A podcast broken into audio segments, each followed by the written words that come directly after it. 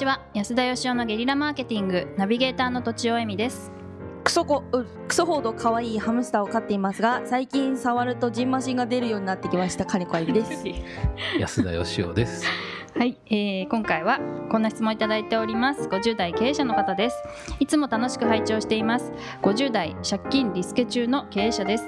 安田さんに質問です安田さんの踏み倒した借金には投稿を呼びませんがうん千万の借金があります。昨年から会社規模を縮小借金のリスケをして食いつないでいっている状態です。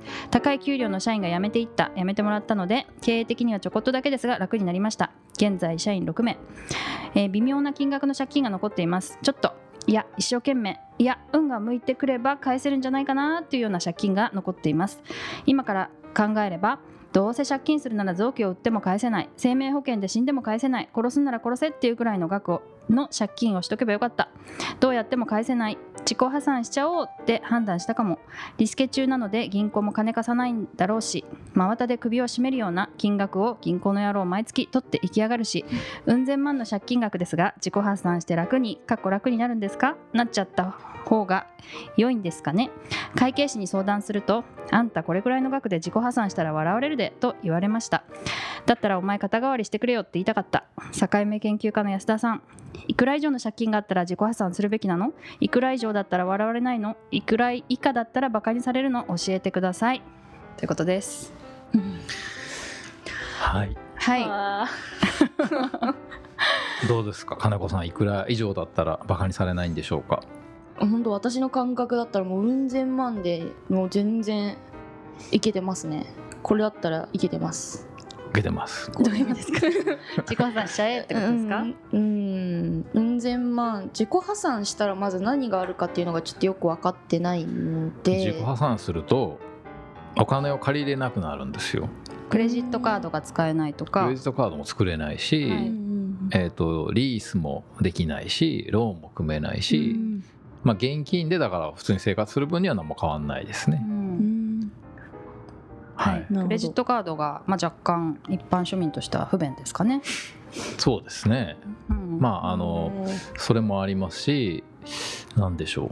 常にやっぱり金融機関からの信用がまあ著しく低いんで、うん。まあ、ゼロですよねそれってずっとなんですか？期間が決まってるんですか？一応7年って言われましたけど僕はへー。7年。弁護士さんに。ただ、はい。はいあの僕もまだ自己破産して6年しか経ってないんでおー。7年経ったら変わりましたっていう報告ができるのかあれは嘘だったっていうことなのかはまだ分かんないですね。で安田さんはクレジットカード持ってないんですか？持ってます。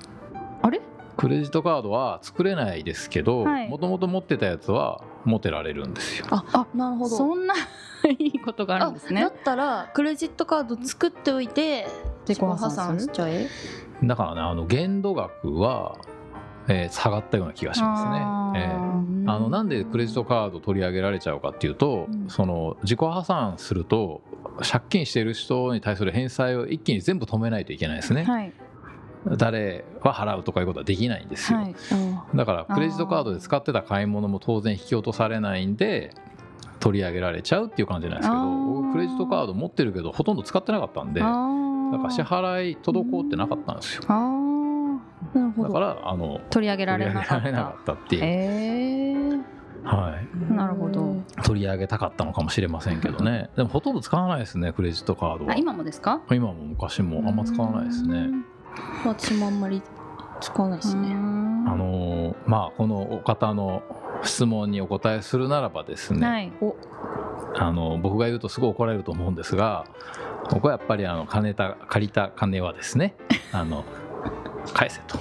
出た。絶対怒られるやつだ絶対怒られますよね。お前が返せっていう感じですけどね。はい。まあでも本当にあのそう思ってまして、はい。うん。で銀行この人はあの銀行が真綿でね閉めるとかって確かに銀行の取り立てって結構大変だったんですけど、うんそうなんですね。で銀行が金貸したからっていう人よくいるじゃないですか、そういうふうに思ったこと一回もないですよ本当に。あ貸したから悪いんじゃないか銀行が悪いと思ったこと一回もなくてうん。別に小売貸しでもなかったし安い金利で貸してくれておかげで事業ができてでまあ僕がその投資に失敗しただけなんで銀行を恨むのはちょっと筋違いですしうん逆にまあ返さなくて申し訳なかったなっていう感じですよね。うん。うん。奇跡が起きたらとは言いませんけど頑張ったら返せるって思ってんだったら返した方がいいと思いますけどね。おなるほど。安田さんは頑張っても返せないと思ったってことですか？僕はその直前までは返せると思ってまして、はい。一番だから最後、えー、とその会社をね民事再生した時に会社の借金が43億ぐらいあったんですよ。はい、でそのうち30億ぐらい僕が個人保証社長としてしてたんですけどでも本当に真面目な話3年ぐらい前からまあしんどかったんですけど毎年3億近くは返してて。ええー、すげえ。でその分社員の給料も減ってボーナスも減って結構しんどかったですけど返せると思ってました。はい、返そうと思ってました。すげえ。あ会社がじゃあ存続すれば返せるだろうと思ってたはい、返せないと思ったことは一回もなくって、はい。でやっぱりその、まあ、僕はそう思ってましたけど周りはそう思ってなくってもう無理だと。いうふうにやっぱ周りから言われて、うん。でそこではたと気づいたんですよそうか。これほどこう周りを巻き込んで、まあ、僕一人で返してたわけじゃないんでみんなで働いてみんなで会社の借金返してたんでうん。っていうのはありましたね。なるほど、うんでもまああのどうせだったらもっと借りときゃよかったってこの方おっしゃいますけど、あのまあ臓器売ったらどのぐらい借りれるか分かんないですけど、はい。やっぱり人間ってやっぱその人のそのこれ自慢話じゃないんですけどね借りれるっていうことはそれだけの可能性なり信頼があるから貸してくれるんだと思うんですよね、なるほど。だからこの人には1億貸してもこの人だったら返すだろうし増やすんじゃないかっていう期待の表れじゃないですか。はい。ら借りれないっていうことはそれだけ信用がないっていうことで、まあ、僕は今全く借りれないんで全く信用ないんですけどね。だからもっと借りときゃよかったって言っても借りることは現実的に難しいと思いますよ。でもこの方は、そのまあ、借金をした当時は増やしてくれるんじゃないかって期待をされてあの投資をしてもらったっていう、まあ、事実があるってことですよね。そうですそうです、はい。まあ、だからまあ銀行がお金貸してくれるっていうのは、はい。まあ一般の方からとかねお金を預かって、はい。で銀行の仕事ってやっぱり置いとくだけじゃお金って増えないんで、個人の貯金ってねその集まって誰かがやっぱそれを運用してこう増やすっていうことをすると人間全体の資産がこう増えていくわけじゃないですか。例えばビルができたりとか道路ができたりとかね、まあ、国がお金税金投入してやることもあれば民間でやることもあるわけですよ。東京ディズニーランドとかだったらあれ別に税金で作ってるわけじゃないんでじゃあそのお金を誰に委ねるかっていうのは銀行がだからその世の中のために使ってくれそうだなっていう経営者に多分委ねんじゃないのかなって思うんですけどね。この方はじゃあ返した方がよくて。いや返せるんだったらそれ絶対返した方がいいですよ。もっと頑張れ頑張ってくださいっていう、ままあ僕が言うとあの本当に怒られそうなんであんまり言えないんですけどはい。あ、今安田さんがこの方の立場になるのであれば、そうするってことですかね。うん僕だったら返せるっていうふうにちょっとでも思ってれば、はい。絶対返し続けると思いますけどね、うん返せるなら返せ。そうですね。うんうん返せないなら自己破産だ。だからいくら以上だったら恥ずかしいとかっていうことは別にないと思うんですよね。だからそのまあ税理士さんか弁護士さんがあんただったら返せんじゃないのっていう意味で言ってくれたんじゃないんですかうんなるねほど。ううん。んああそういうことか。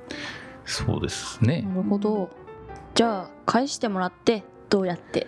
返すとねその確かにそのそれまで本当だったら返さなくてよかったら自分のために使えるんですけどでも返すとその分が現金は減りますけど、はい。その社会の中での信用という貯金は増えていくんでうん。その信用を買うと思えば、うん。その数千万ぐらいで売らない方がいいと思いますよ僕は、うわなるほど。は確かにそうだ。まあ、売ったお前が言うなっていう感じなんですけど、はなるほどねいやでも本い、だからなんか返してるっていうよりは信用買ってんだって思った方がいいと思いますけど、なるほ信用ど。買ってんだっつってはい、うんということであの今日のまとめをお願いしま。ますした。えっとまとめられるかな？えっとまずし借金をした時には非常にこの経営者の方はあの信用されて増やしてくれるんじゃないかと思って銀行はお金を貸しているのであるという可能性があるということですね。あとは。はいはいあとは的その確借りたものはやっぱりね返せるんだったら返した方がいいでしょうと。んで、えーそこはあのもう真綿で首を絞めるようにこうどんどん持ってかれるのではなくて信用を毎月毎月お金を払って買っているんだと、それをまあ手放してしまうのはできる限りやめた方がいいんじゃないかなという感じでしょうか？はい。お、はい。7年経ったら OK だって。それは分かんない。ま ああとわかんないか。1年経ったらまた報告したいと思いますそれはそれで。ということで本日は以上です、ありがとうございました。ありがとうございました。本日も番組をお聞きいただいてありがとうございます。番組への質問ご意見はブランドファーマーズインクのホームページからお問い合わせください。またポッドキャスト番組を自分もやってみたいという方は podcastproduce.com からお問い合わせください。来週もお楽しみに。